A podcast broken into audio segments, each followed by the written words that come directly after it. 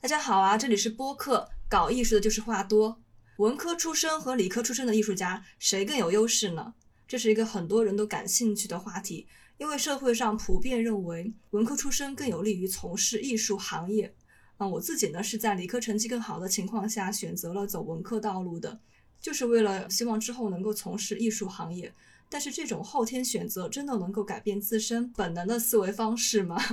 我们是否会因为学习背景的不同而在创作上有所差异呢？在本期播客中，我们邀请到了在理性思维与感性思维的交融中挣扎的三位艺术从业者，一起来探讨本期的话题：文科出身更有利于从事艺术行业，真的吗？先介绍一下我们的新朋友，会摄影而且动手能力非常强的分镜师裴俊。大家好，我是裴俊。上一份工作是二维动画，然后现在转型做分镜师。是做什么类型的分镜师呢？最近接的是二维动画的，做这个我比较熟悉一点。之后我还是想影视的，就真人电影类的。嗯嗯，哇，这个很酷诶。然后是我们会编程的艺术家。卷毛的卷仔，大家好，我是卷毛的卷仔。我的大部分的社交平台都是这个名字。我以前是一名旅游行业的设计师，现在是插画师兼设计师，目前是自由的状态，还是一个新人。嗯嗯。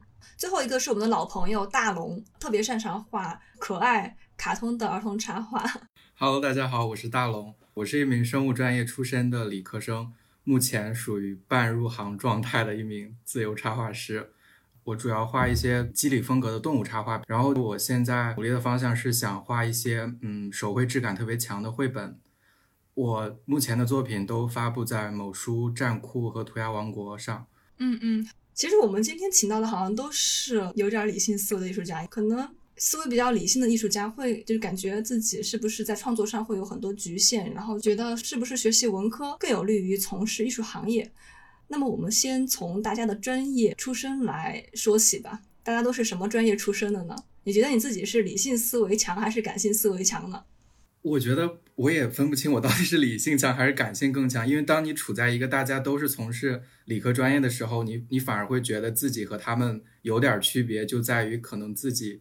的感性思维好像更强一点，就是莫名的那种 伤春悲秋或者怎么样的，就是那种感觉，就是你在班上可能是比较文艺一点的那个人。对，没错。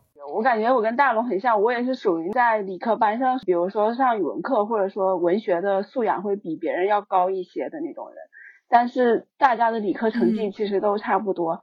而且思维方式也都差不多，但是可能就是你爱好的东西比较偏向艺术啊、文学这方面。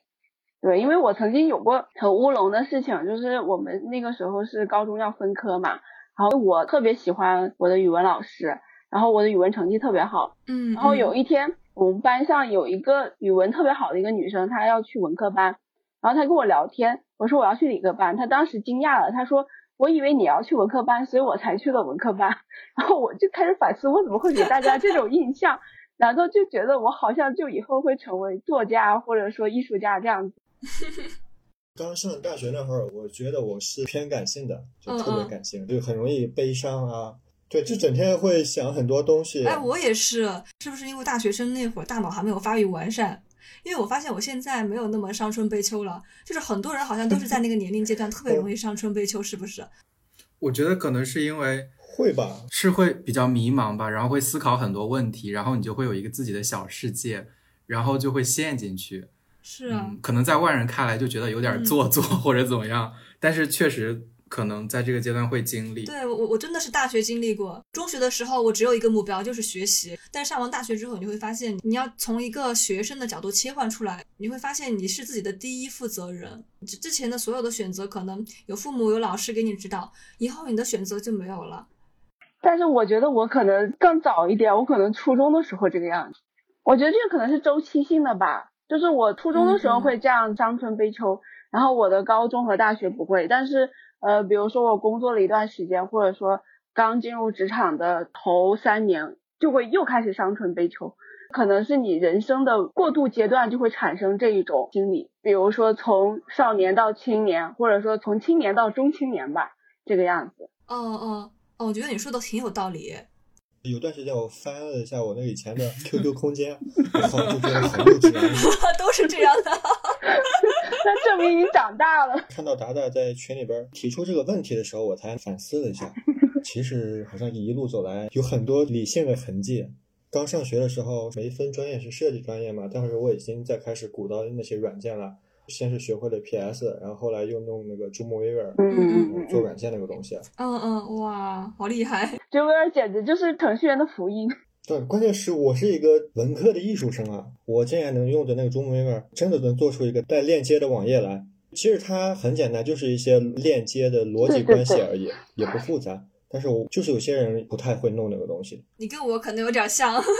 那时候十几年前吧，那会儿就是会 PS 了，就已经可以挣钱了。嗯嗯。然后我就彻底迷失了，也不画画了，就开始学各种技术。后来大一下学期，Pro 学会了，A E 学会了，摄影机会用了。那会儿还是那个磁带机。然后大二开始开设计课了，我我选了视传专业。嗯嗯。后来升学的时候，我是有两个方向嘛，一个是视传，一个是影视。因为我那会儿会摄影机，可以去选影视，我就去选了影视。嗯嗯，我觉得影视行业确实对软件要求很高。而且好多软件，他们上了研之后，我不是编导专业的，但是我会软件，在班上很受欢迎。呃，我可以帮同学们剪片子，做一下后期。毕业之后是一八年，所谓的影视行业寒冬期嘛，然后我就逃跑了，去了那个势头正好的互联网公司做动画。现在又迂回到画画来了。现在看这些历程，发现自己还是吃了好多自己这个理性逻辑的红利，才能做到这些事情。嗯嗯，那损失也是有的，就是画工很不咋地。哎，我我是大学的时候画的画比较多，后面研究软件更多了。我是那个就学完运动规律，然后又用谷歌动画做动画，然后就发现对自己的做出来东西还是很不满意。嗯，发现问题归根结底就是画工有点掣肘，需要练人体。我已经发现问题了，嗯，要去找解决办法。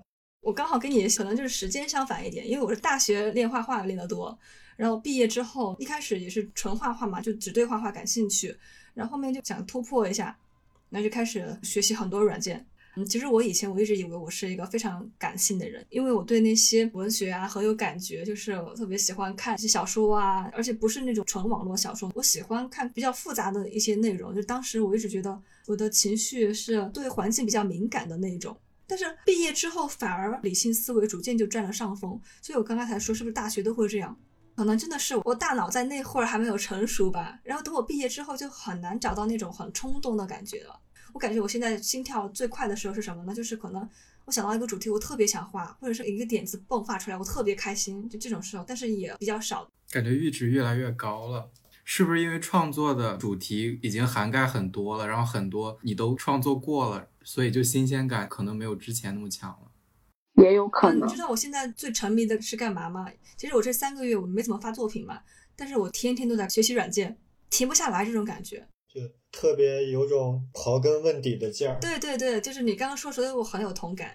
可能大学我在创作的时候还会有那种非常多的灵感突现的时候，但现在的话，我的所有灵感都是平常积累的，就是我可能会把日常的记录写下来。然后在我想创作的时候，就去翻那个本子，我会有好几个呃灵感清单嘛，有表达方式的，有情节的，呃核心话题的这种，而且我还会控制我的时间，就是我可能几点到几点，我觉得啊这个时候我肯定是灵感爆发最好的时候。这个工作流程就非常的理性，我觉得，就非常的清晰。开始研究自我，但是这样子很容易就是陷入一种僵局，我觉得。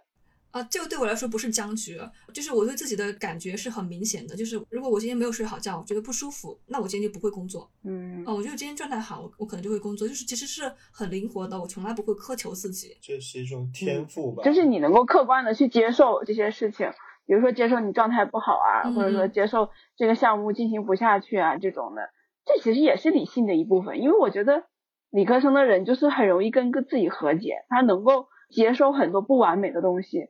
然后他能够明白这个东西，但是我是文科生，达不到。就是理理性思维的人会这样子。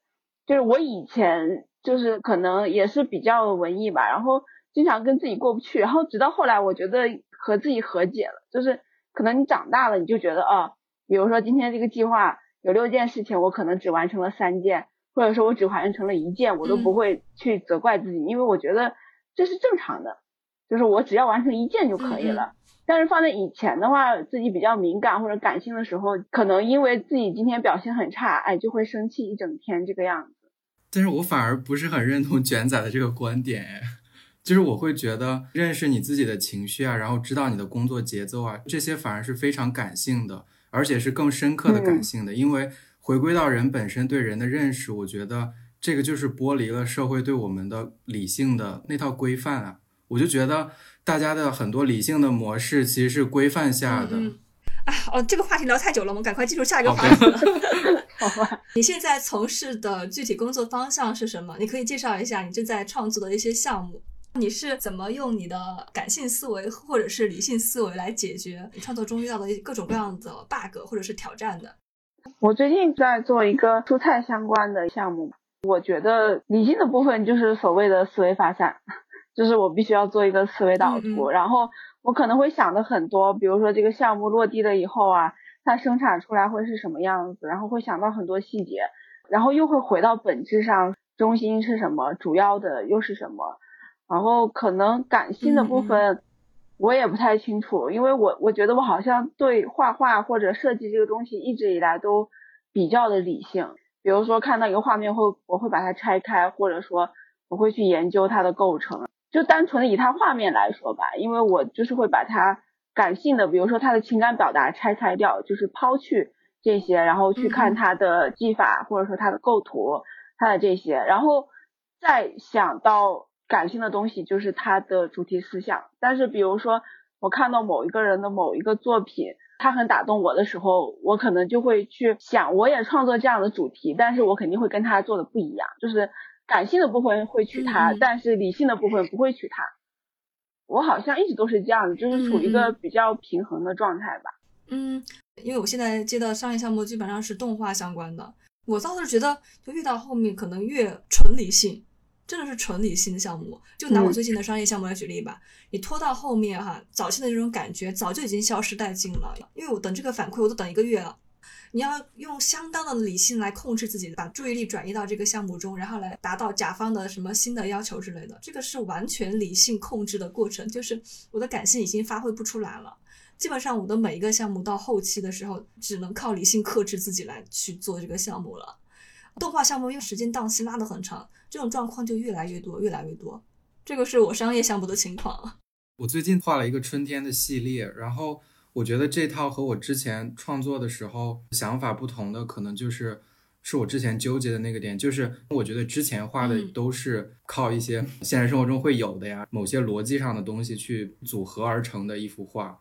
然后现在呢，就会画一些，也不能说意识流，嗯、但是会往那个方向靠一靠。我会认为这是一种创作者的自我表达，但其实说实话，我对这个方向我是 我是有点迷茫和觉得它是虚无缥缈的，因为我觉得东西太脱离实际，会给我一种不安全感。嗯、我会对这个作品没有太大信心，我会觉得它可能从根本上就不成立，就是我总会有这种拉扯。就是其实也像卷仔刚才说的，就是画的时候，你当然会从构成呀、构图，然后光影这些，它所有的基础都是理性的。但是可能在画面的一些细微的表达上，嗯、你会想做出一点突破常规的东西，嗯、但同时这种突破又会给我不安。我觉得我现在的创作状态就是这样的。对对对，我也觉得，就理科生会有一种，比如说我看不到全局的时候，会觉得很不安。嗯、就是我不明白这个地方为什么要这么干的时候，或者说我没有办法去预见这个事情的未来的时候，会觉得很不安。就像是推导公式一样，我推导不出来，嗯、就这种感觉。嗯嗯，能够理解，我也会有这种不安。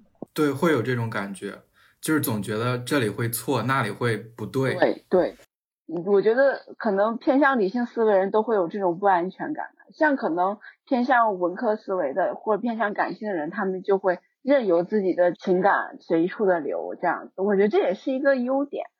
像我现在也都开始慢慢接受自己，比如说任我的情感慢慢的去流，不要去预见这个事情的未来。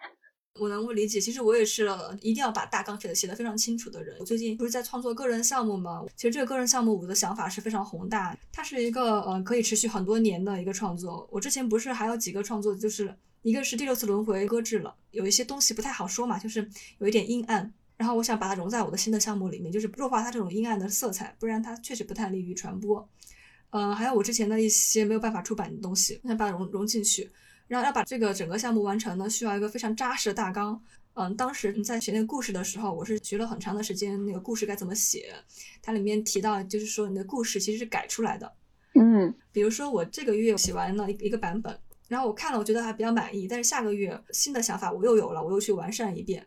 对我现在就是用这个节奏来一边完善我的故事，嗯，然后一边在学习技术，就是慢慢慢慢往前推。就是我会把我所有的这种创作欲望投入到我的个人项目里面去，而且在里面做很多实验。是是，就是我我觉得我的感性是很碎片的，但是整个创作，不管是故事还是一个什么样的项目，它是需要用非常细致的逻辑串联起来。对对对，它需要有一条线把这些东西都串起来。对你的项目越复杂，这个逻辑必须越缜密。就像我当时看那个《盗墓笔记》的感受的时候，看到最后一部的时候，我真的是气死我了。他那个应该是属于作者被读者绑架的典型案例。啊，就是我想说，如果前提就是用呃一个大纲，或者说用很理性的思考，思考了整个作品的走向或者怎么也好。就是在创作的时候会少一点乐趣嘛，因为你都能预见这个作品最后是什么样子的。其实你不能预见，不，你对你不能预见的。就是你们知道《三体》里面有个角色叫庄严嘛？他其实就是由一个创作而诞生的角色。最经典就是到后面这个角色所经历的一切，或者这个项目所经历的事情已经超出你的预期了，他自己有他自己的生命力。我是这么觉得，就是你可能只能前期给他一个铺垫，然后到后期的发展，其实他可能会有他自己独立的一面。但如果说他有他自己独立一面，那就证明这个创作是非常的成熟或者非常的成功吧。嗯，其实这个不能预见。为什么这么说呢？一个是大纲，其实你是在一边创作一边修改的，你不可能从一开始的大纲定到后面你就完全不变。第二个是技法变化。其实我当时在创作第六次轮回的时候，我就发现了，我一开始是纯插画嘛。然后后面我就搞成动态了，然后我就发现，如果我一直从一开始那个方法坚持到最后的话，我会觉得很无聊。就像大龙，你你可能就是担心，那一开始创作会很无聊。但说实话，这个是你的自己的项目，你想搞成什么样是你自己说了算。对对对，嗯，就可能对读者来说这不太友好。你第一章是这个样子，可能第二章你在它的基础上就变成另外一个样子，或者说有了一些新的想法、技法加进去，它是在不断的进化的一个过程。但它进化可能会有一个逻辑，但这个逻辑我也不太清楚是什么，可能这个逻辑就是你自己。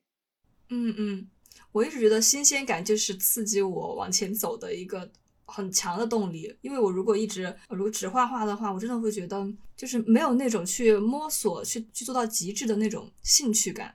我觉得这样子的性格是比较像一个杂学家，好像很多理性的人都是这样子，就是。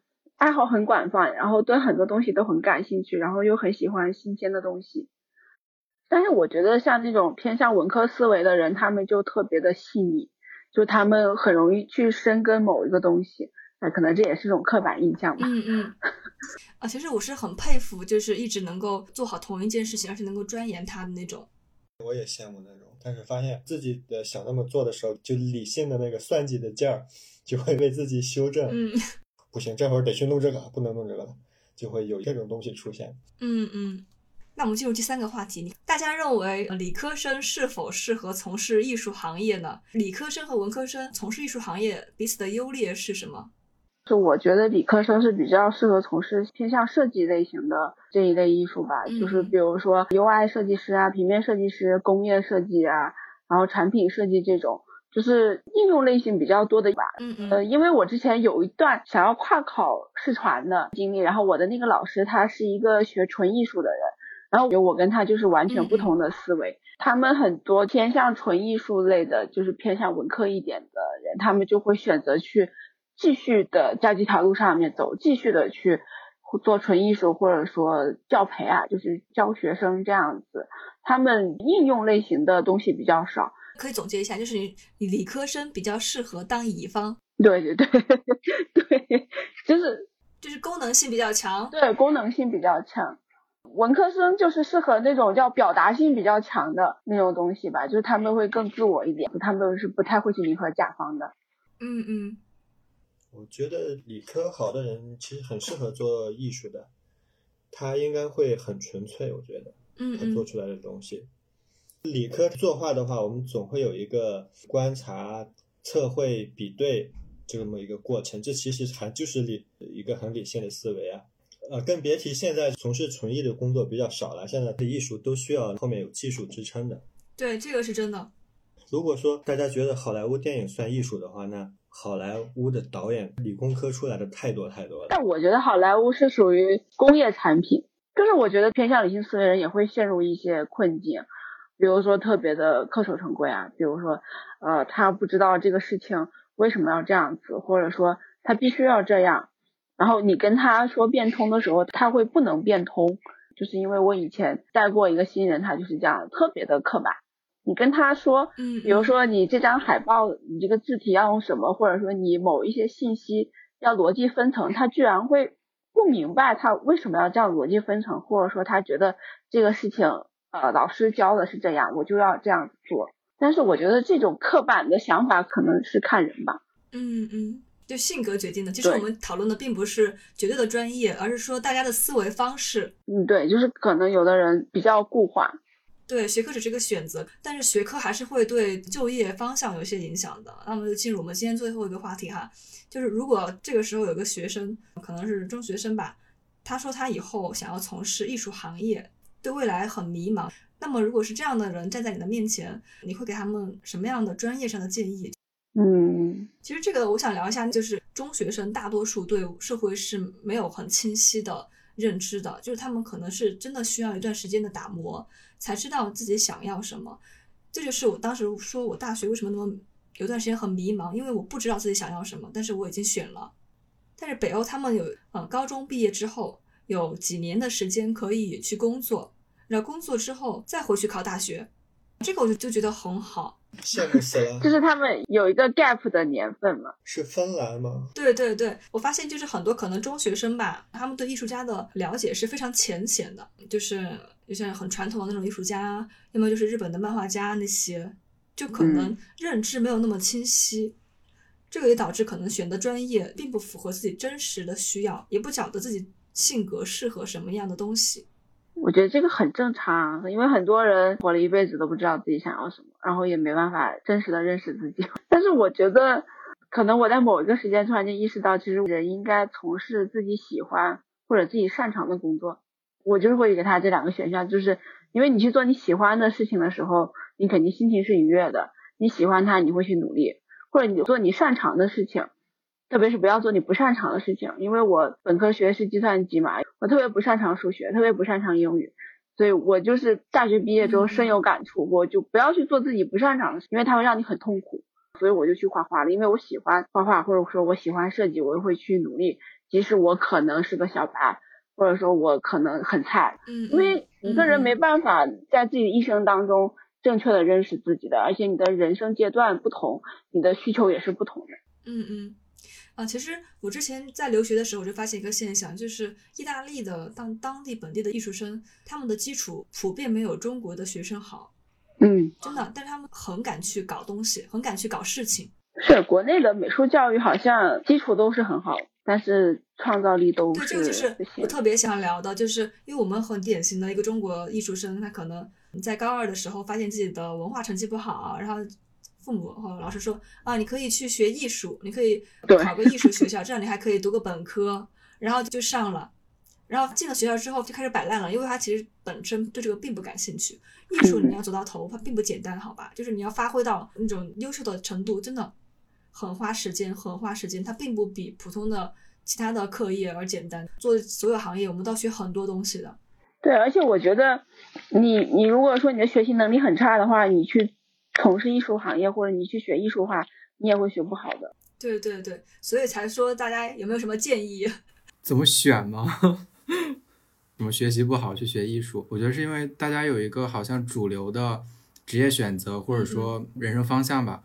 好像艺术就是为这些主流托底的，就是好像你其他不行，你就能做这个。但是我觉得人本身就像卷仔说的，其实就是学习能力。学习能力是一个。嗯，你在任何选择下都需要去努力的东西，因为学习能力它也是可以通过努力获得的。你不管在哪个领域内，我觉得学习能力它是一个最基本的东西，它它不会因为受到学科的影响而学习能力会有不同。反而是你在这个学科的获得的学习能力能够迁移到嗯其他领域内。所以，当你人生你发现你在一个阶段内，你突然觉得目前的这个领域不适合自己了，那你就带着你之前升级打怪获得的一切东西，把你这套东西迁移到下一个领域就可以了。我觉得不会有一个一劳永逸的选择的，你肯定会在每个阶段都会有困惑，都会有迷茫。是的，是的，就是别人也不能给你一个，也没办法给你一个适合你的选择，因为你自己都不一定能够做得出最正确的选择。大家都在为这个东西矛盾，都在焦虑，都在迷茫。对，去试就好了。世界上那么多东西，然后年龄根本就不是一个问题。我觉得试错成本这个东西，现在这个时代真的饿不死人的。是，而且人生很漫长。但是年龄还是一个问题。其实我觉得年龄大的人，他的试错成本就会变得很嗯高。嗯嗯，是的。所以千万不要在你年轻的时候用一些并不符合你身上的标签来限制自己，就是说，哎呀，我家庭条件怎么样怎么样，或者他做成这样都是因为他有某些某些因素而能够做出这个选择。但是你看一看自己的时候，你发现其实自己身上没有那么多枷锁。你之所以用其他人的那些标签来说服自己，就是你还在犹豫，你还在不确定，你不敢做这个决定。我觉得一切的归因可能都还是自身。嗯嗯，啊，那我觉得我们今天晚上是不是差不多了？谢谢大家。